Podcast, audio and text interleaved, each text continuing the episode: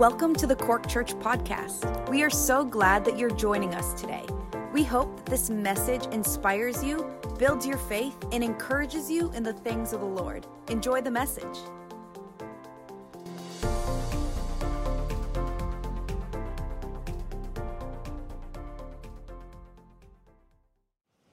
Oh, folks, we're on. all right. All right, all right, all right. The righteous shall not be moved or shaken, right? Yes, technology, yield. Amen. Yield. Okay, lead. Let's get started, right? We've got time to make up. Let's go. Today, I want to talk to you about talking rather than listening. Amen. Talk, don't listen. Can you say that back to me? Excellent. Talk, don't listen. And here's a our guiding principle for this morning. Talk to yourself. Do not listen to yourself. Right? Talk to yourself. Don't listen to yourself. Okay? Have you realized that most of your unhappiness in life is due to the fact that you are listening to yourself instead of talking to yourself. What an interesting concept. That's Dr. Uh, Martyn Lloyd-Jones. And folks, I think you all know what I mean. Talking to yourself uh, is the first sign of genius. Amen? At least that's what I keep telling myself.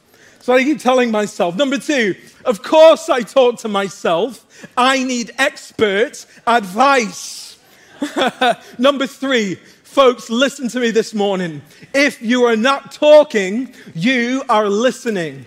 If you're not talking, you're listening to the stories or the narratives, the meta narratives. A meta narrative is an overarching story, right? That the world, the flesh, and the devil tell you. Okay, we know about those three enemies the world, the flesh, and the devil. We live in a toxic culture, and it's a culture that tells us stories. Amen? They all the time we're listening, listening, listening to messages and to stories. And folks, we can listen to lies or we can tell ourselves the truth. Amen? We can listen to lies or tell ourselves the truth. Turn with me to Psalm chapter 42, verse 5. Psalm chapter 42, verse 5. Psalm of David. You ready? Let's do it. David writes, in real circumstances, in a real situation, fleeing on the run from his own son, his son's larger forces, and he runs and he talks about being as a deer panting for the water, panting to be back amidst the assembly. Amen. So these are real situations that David's in. But he says this in verse 5 Why are you in despair, O my soul? And why have you become disturbed within me? I want you to notice something right now.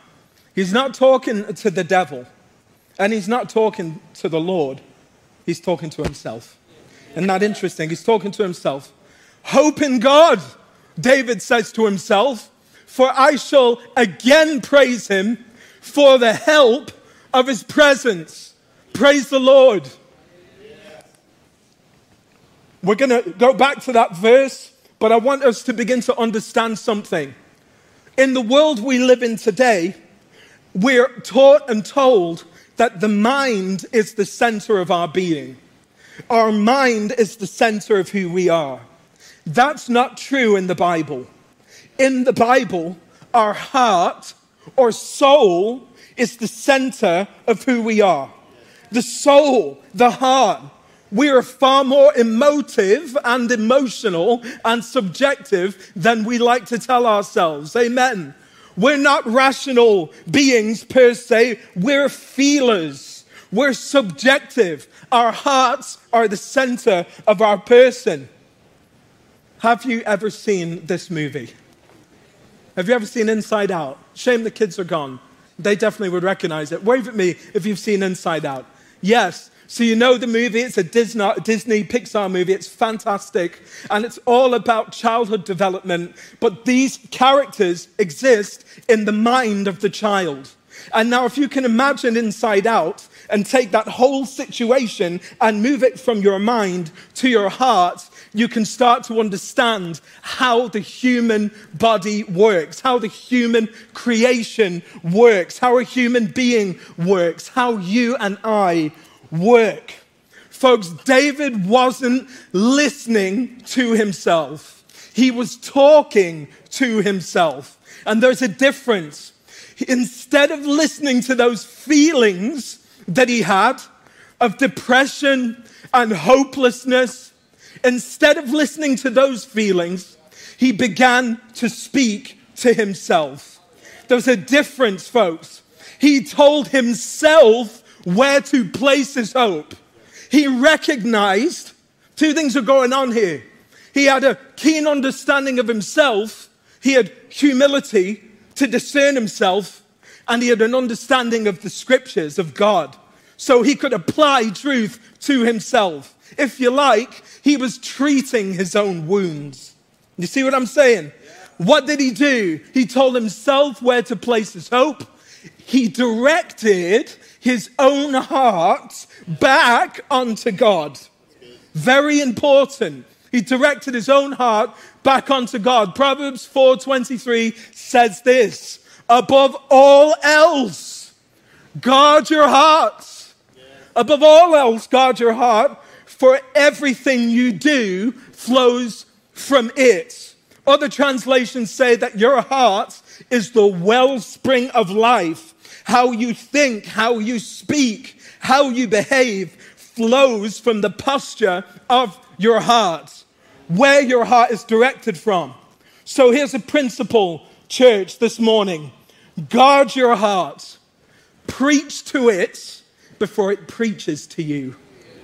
Preach to it before it preaches to you. In other words, tell yourself a better story. Tell yourself a better story. John Piper said this You never outgrow your need to preach yourself the gospel, to preach the gospel to yourself. Isn't it funny? Martin Luther said we must preach the gospel to ourselves because we're prone to forget. Isn't it interesting? We have forgetfulness. We have a bend away from the gospel. The gospel is upside down, counterintuitive, against our nature. If we don't return to it intentionally, we'll bend away from it. Our hearts will turn from it. Pre- preach the gospel to yourself every Christmas. Preach the gospel to yourself at Easter. Preach the gospel to yourself when things are going well. No. Preach the gospel to yourself every day. Yes. Every day. Yes. Every day. Yes. Tell yourself who you are in Christ. Hallelujah. Tell yourself what Christ has done for you on the cross. Tell yourself he is with you now. Tell yourself what lies ahead of you. Tell yourself that your life is in the Redeemer's hands. Hallelujah this morning. Tell yourself, don't wait for someone to encourage you. Don't wait for a Barnabas. Become one and practice on yourself. Encourage yourself. Speak to yourself. Mend, t- t- tend to yourself. When? When? Turn to Psalm 63, verse 1. In the KJV, it says, Oh God, thou art my God. Earnestly, some translations render it, but here in the KJV, it's early. Early will I seek thee. Early will I seek thee. In other words, rise and shine, folks. Good morning. Turn to your neighbor and say, Good morning. Good morning. Good morning, good morning, good morning. Principle earlier is better. Note the way I said it. I didn't write up there, get up in the morning and spend two hours praying and reading the Bible. I did not say that. What I wrote here is earlier is better. Earlier is better. Every day, you have to reset your soul. Hear what I said? Reset your soul, your heart, to embrace. Say embrace. embrace. Believe. Say believe. believe. Live, on Live on and rejoice in all that Christ, Jesus Christ, has done for you. That's what you do every day. Every day. And so, the most important question you can ask yourself in the morning or early is this How am I? The psalmist says, Lord, search me. Lord, check my heart before I check my phone. Lord, my heart is more important than my news feed. My heart is more important than my schedule. I will tend to my heart. I will tend to myself. I will invite grace and gospel power and resurrection and higher truth into my life, into my heart, early, early in the day. That's what I'm going to do. Before I reach for my phone, I'm calling on the throne. Amen? Amen. Bars. Listen, folks, I don't think you know what I'm talking about here because I, I, certainly this is true for me. The enemy comes early, doesn't he? The enemy wakes up early. So wake up earlier. Amen? Amen. The psalmist says, I will awake the dawn with singing. Right? So your praise is the alarm clock that wakes up the dawn and frightens the devil every morning. Amen? Because he comes early with stories in the form of thoughts. Stories, narratives. You know, 70% of your brain power is spent creating or conjuring up narratives, stories. That's true. 70% of your brain power is spent conjuring up scenarios, stories, narratives. The enemy comes early to plant something in our heart that will set our direction for the day. Principle. Before it was a feeling, it was a thought. Right? That's Steven Furtick. I have to give him props. Before it was a feeling, it was a thought. I want you to think about that. Some of you are walking around with feelings of rejection, feelings of hopelessness and despair. Some of you are walking around with a low view of yourself. Isn't it funny how when God spoke to King Saul, when he didn't kill Agag, the king of the Amalekites, he said, Although you were small in your own sight, I took you and, and placed you above my people. You had a small view of yourself. Do you remember in Numbers 13, the children of Israel stood on the borders of the Jordan to cross through into promise, into Canaan. And although they were free, they still thought like slaves. They said that the descendants of Anak were there, and we were like grasshoppers in their sight. Isn't it amazing that the grasshopper in their mind was bigger than the giant in Canaan? That it wasn't a giant in Canaan that kept them out of promise, it was a grasshopper in their mind. It was how they saw themselves.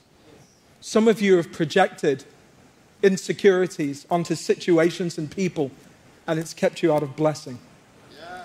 It's kept you out of blessing. Before it was a feeling, it was a thought. Principle. The thoughts I think tell me the direction my heart is facing. Amen. I want you to think about that. Do you wake up thinking about people, what they've done to you, what they should have done for you, how they've hurt you? People, relationships. Where is your heart directed? People. Turn with me to 1 Corinthians 2, please. Verses 11 and 12.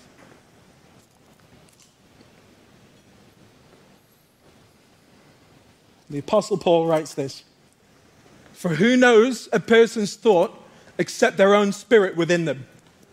In the same way, no one knows the thoughts of God except the Spirit of God. No one knows the thoughts of God except the spirits of God. What we have received is not the spirit of the world, but the Spirit who is from God. So, and look at this, folks, underline it in your Bibles if you haven't already, so that we may understand what God has freely given us. Would you think about that? Anyone recognize this? Can you read it?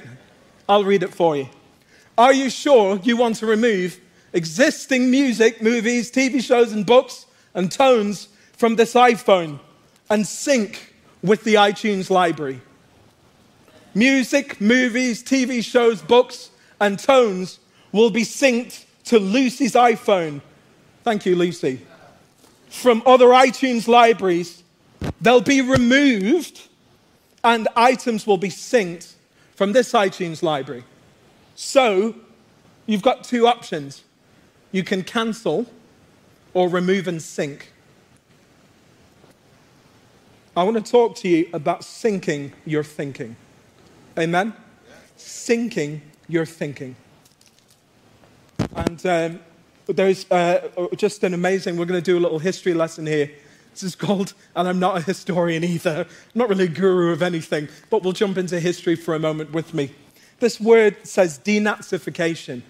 And I want to read some statistics. Very interesting. The US conducted opinion surveys in the American zone of occupied Germany after the war was over. Okay? Uh, in, in his book, Post War A History of Europe Since 1945, um, Tony Judt extracted some statistics, and I want to read some of them to you. So these are a, this is an American pocket in Germany after the Nazi regime had ended. A majority in the years from 1945 to 1949 stated that Nazism had been a good idea, it was just badly applied. In 1946, 6% of Germans said the Nuremberg trials had been unfair. In 1946, 37% in the US occupation zone said about the Holocaust that the extermination of the Jews and Poles and other non Aryans was necessary for the security of Germans. In 1946, one in three in the US occupation zone said that the Jew should not have the same rights as those who belonged to the Aryan race. In 1950, one in three said the Nuremberg trials had been unfair. In 52, 37% said Germany was better off without the Jews in its territory. In 1952, 25% had a good opinion of Hitler.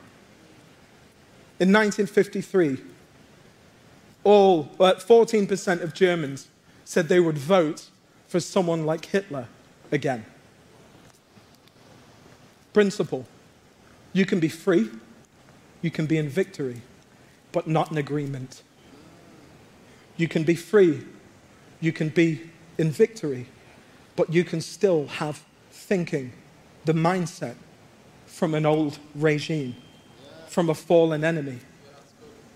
Sync your thinking. You've got an old iTunes library full of old thoughts and ideas, and you've got a new library full of truth. Sync your thinking. You can be free. And so many Christians need to sync their thinking. Listen, syncing is agreeing. It's agreeing. An agreement is powerful. And you can't sync with God, with the mind of God, without letting go or removing the old library of thoughts and beliefs and ideas that you have about yourself about others, and about the Lord. We don't experience the power of agreement because we aren't willing to let go of our old library. We're not willing to sync. The same thoughts and feelings and perspectives and lies we hold on to, we're not willing to part with, and they come to us in the morning and we listen.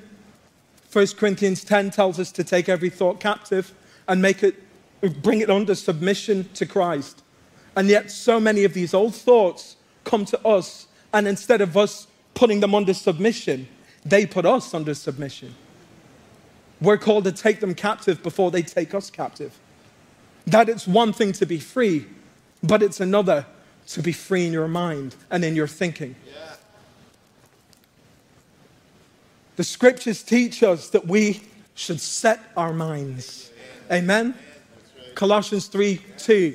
Set your mind on the things that are above, where Christ is seated at the right hand of God. And when Christ, who is your life, appears, you'll appear with him in glory. Christ, my life, Christ, my future, my destiny, the hope in what is above. First Peter says that you're to prepare your mind for action. Some translations say you're to gird up the loins of your mind. Girding up the loins, when you study what it means to gird up loins, it literally means to take the long flowing garment that was typical in prophets during those days. They would wear it. And like Elijah did when he ran alongside Ahab's chariot, tie it up into a kind of adult nappy. so that you can run. In other words, don't let your mind just flow anywhere. It's going to affect your mobility. Posture your heart. Turn it where it needs to be turned. In other words, agree. Agree. Agree before any other discipline.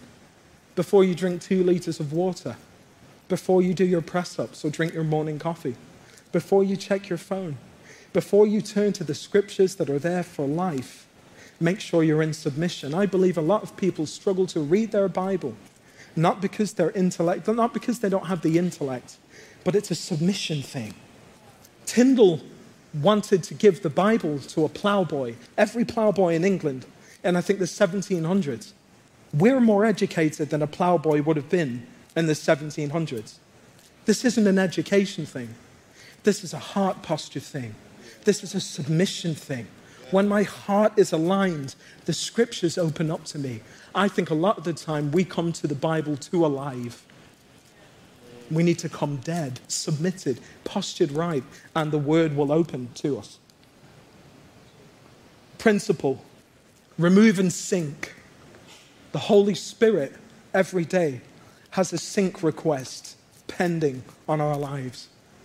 Come and agree with me.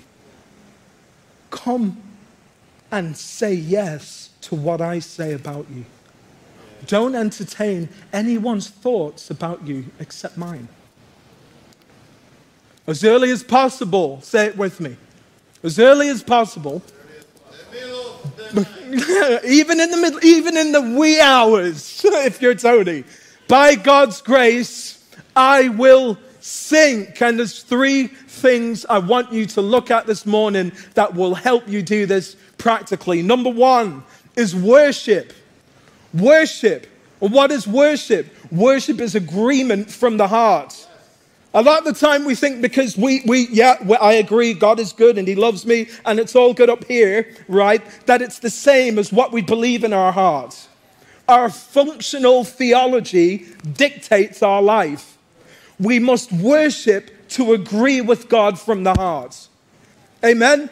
It's worship. Worship is different. Worship the Lord. Agree from the heart. Number two, pray and wait.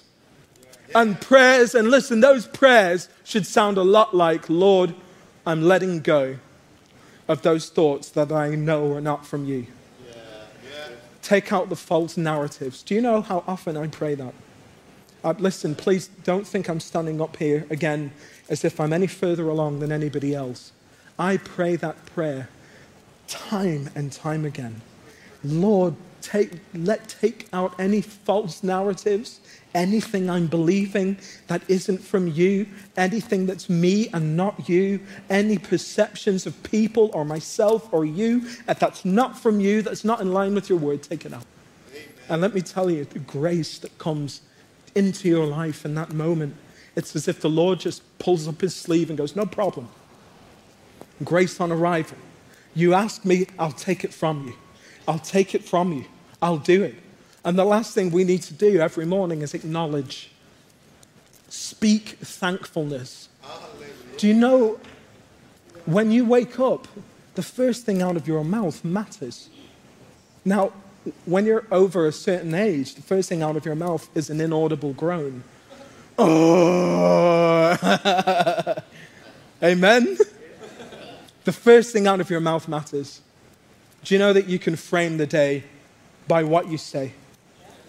But when you speak thankfulness, Lord, thank you. You brought me through another night. You brought me, and if you're like me and you wake up next to a beautiful woman, Lord, I don't know how, but thank you. You wake up, look at everything you have, everything He's given, everything He's doing, and you acknowledge it with your mouth. Hallelujah. Acknowledgement. Acknowledgement. It's all a part of syncing with the mind of God because He wants you to know what He thinks. He wants you to think as He does. I want to talk to you, um, I, you know, because we don't have a lot of time. I want to talk to you about just a particular area where this is just so powerful, and uh, it's, it's dealing with hurts. Church hurts and all that sort of thing. One thing I'll never do is take a stick to the body of Christ. It's already been broken for me. Who am I to criticize who he speaks so highly of? Amen? But there is a reality that when you walk into a place full of broken things, that you might get cut by a sharp edge or two. Amen? It's true. We're not a museum for the perfect, we're a hospital for the broken. You've heard that before. Hurts are real, hurts are a reality. But this, if you'll learn to do this, it's just so powerful. Turn with me to John chapter 13, please.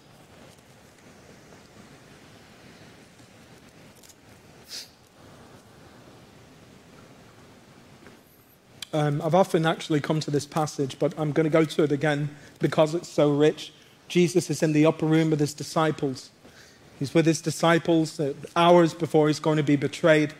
The Last Supper, the secret council, amen, room of God where he unveils, he unpacks the covenant to the disciples, the body and the blood, the new covenant.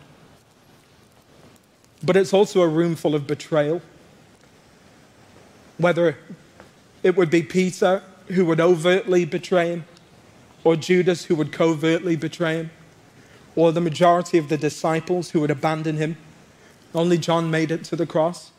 It was a room full of people that Jesus had invested deeply into who were going to let him down.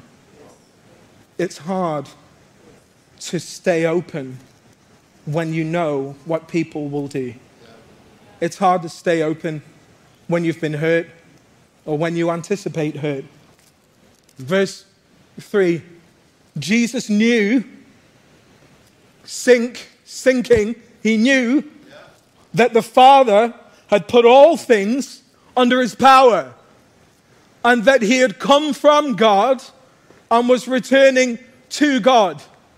So he got up from the meal and took off out his outer clothing and wrapped a towel around his waist.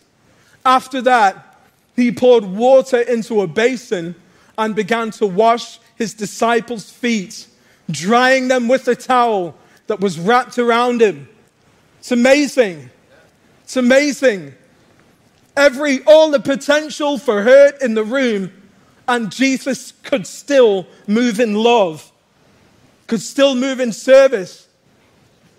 You remember that Pat Benatar song, Love is a Battlefield? Love is a battlefield. It's true, isn't it? Love is a battlefield. Principle. Loving means hurting. It does. Loving people means getting hurt. It does. You can't separate the two, but we're called to love. Amen. First John 2 tells us that we are to walk in the way that he walked and he walked in love. He walked in love and he laid out a pattern for us. Our Savior kneels down and gazes upon the darkest acts of our lives, but rather than recoil in horror, he reaches out in kindness and says, I can clean that if you want. Isn't that wonderful? I'll clean that if you want. And from the basin of his grace, and how deep a basin. He scoops a palm full of mercy and washes our sin. What kindness in the face of hurt. What kindness in the face, in the potential of pain. What a God we serve, Jesus. And yet God seeks for his mind. In fact, Philippians 2 says that we have his mind. We have the mind of Christ. I'm going to talk to you in, in, in the few moments we have left on how to keep an open heart. How to keep an open heart. Thomas Brooks said this preach the gospel to yourself. Yeah? Sensing a pattern here? because as you consider who you are in the light of God's perfect goodness and holiness and peace, you soften towards others. You soften towards others. Jesus was in sync. He knew who he was, whose he was, and where he was going. So he could serve people in spite of their motives. He wasn't moved by what he saw in front of him. He wasn't moved by the potential for pain and the people in front of him. He wasn't frustrated that he'd invested so much and gotten so little out of the relationship. That wasn't how he felt in that moment. It wasn't how he assessed the relationships that were in the room that night. Principle my behavior toward that person isn't defined by what they have done, are doing, or will do to me. Amen. Amen? My behavior towards them is defined, Lord, by your behavior towards me. I'm say it again. My behavior towards that person isn't defined by what they have done, are doing, or will do to me. My behavior towards them is defined by your behavior towards me, Lord. Amen. Jesus, a man does not get grace till he comes down to the ground, till he sees his need for grace. When a man stoops to the dust and acknowledges that he needs mercy, then it is that the Lord will give him grace. That is the point. Lord, how do I keep my heart open? It's not what they're doing, but what you did. It's not what they will do, but what you did to cover what I will do. It's what you bore for my sake. What's heavier, the cross of my failures or the cross of theirs? Principle when I experience or anticipate hurts, I will remind myself of who I am, of whose I am, and where I am going, yes. and the cost. Yes. I will tell myself the cost, the price that he paid. Yeah. I'll tell myself again, in case I think that the price of patience is too high in my life and I don't feel like I can pay it. I'll tell myself the cost. I'll preach the cross to myself. Amen? I'll preach the cross to myself. I will pour in the oil and the wine into my own wounds. I will do it. I will tell myself a better story about his wounds and not my own. I will stop telling myself and listening to the story of my pain and tell myself the story of his again for my sake. Principle looking at, examining, talking about your own wounds only deepens them. Some of us only want to talk about our pain, our wounds. You know, some people say that we're the only army that shoots their own. I don't like that. I don't like that. There may be an element of truth, but I don't like that. It's human nature. It's human nature. We wound each other. The church is the only place where there's healing. The gospel, the message, is the only place where you can be restored from pain. But, folks, at some point, we have to stop talking about our own wounds. it only deepens them. Speaking about it magnifies it. Speaking about it makes it bigger. Picking scabs leaves scars. Amen? Anyone remember what it was like when your mom said, Don't pick at it, it needs to heal? Stop going back to it. Stop touching it. Stop picking. Stop going. Stop going. Leave it. Let it heal. Rather, look at, examine, talk about his wounds. For by them we are healed. Amen. When we talk about his sacrifice, tell ourselves what he did, there's healing, there's restoration. I'm healed, Lord. I don't care what they've done, I'm a new creation. Look at this. You know, the word healed means mended. I love that because to me it implies hands. The hands that were pierced for me are the hands that put me back together when I'm hurt.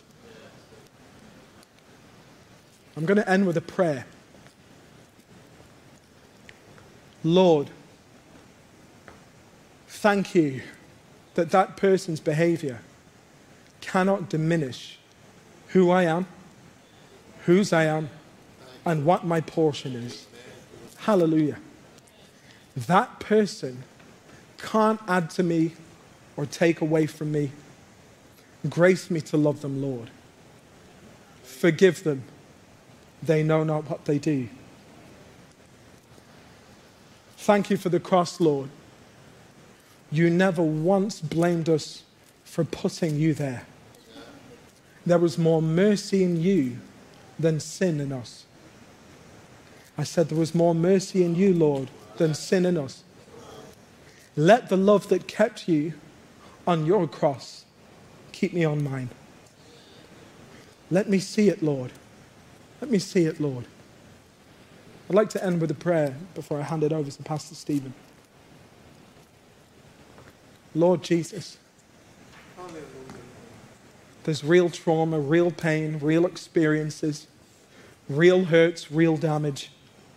And sometimes it's just not that easy to not have it visit us in the morning, to not have it cap- capture and captivate our thoughts and turn our hearts, Lord, away from grace toward bitterness, away from forgiveness toward resentment Lord Jesus, it's only grace, but by your grace, help me to speak better things yes. over my own life.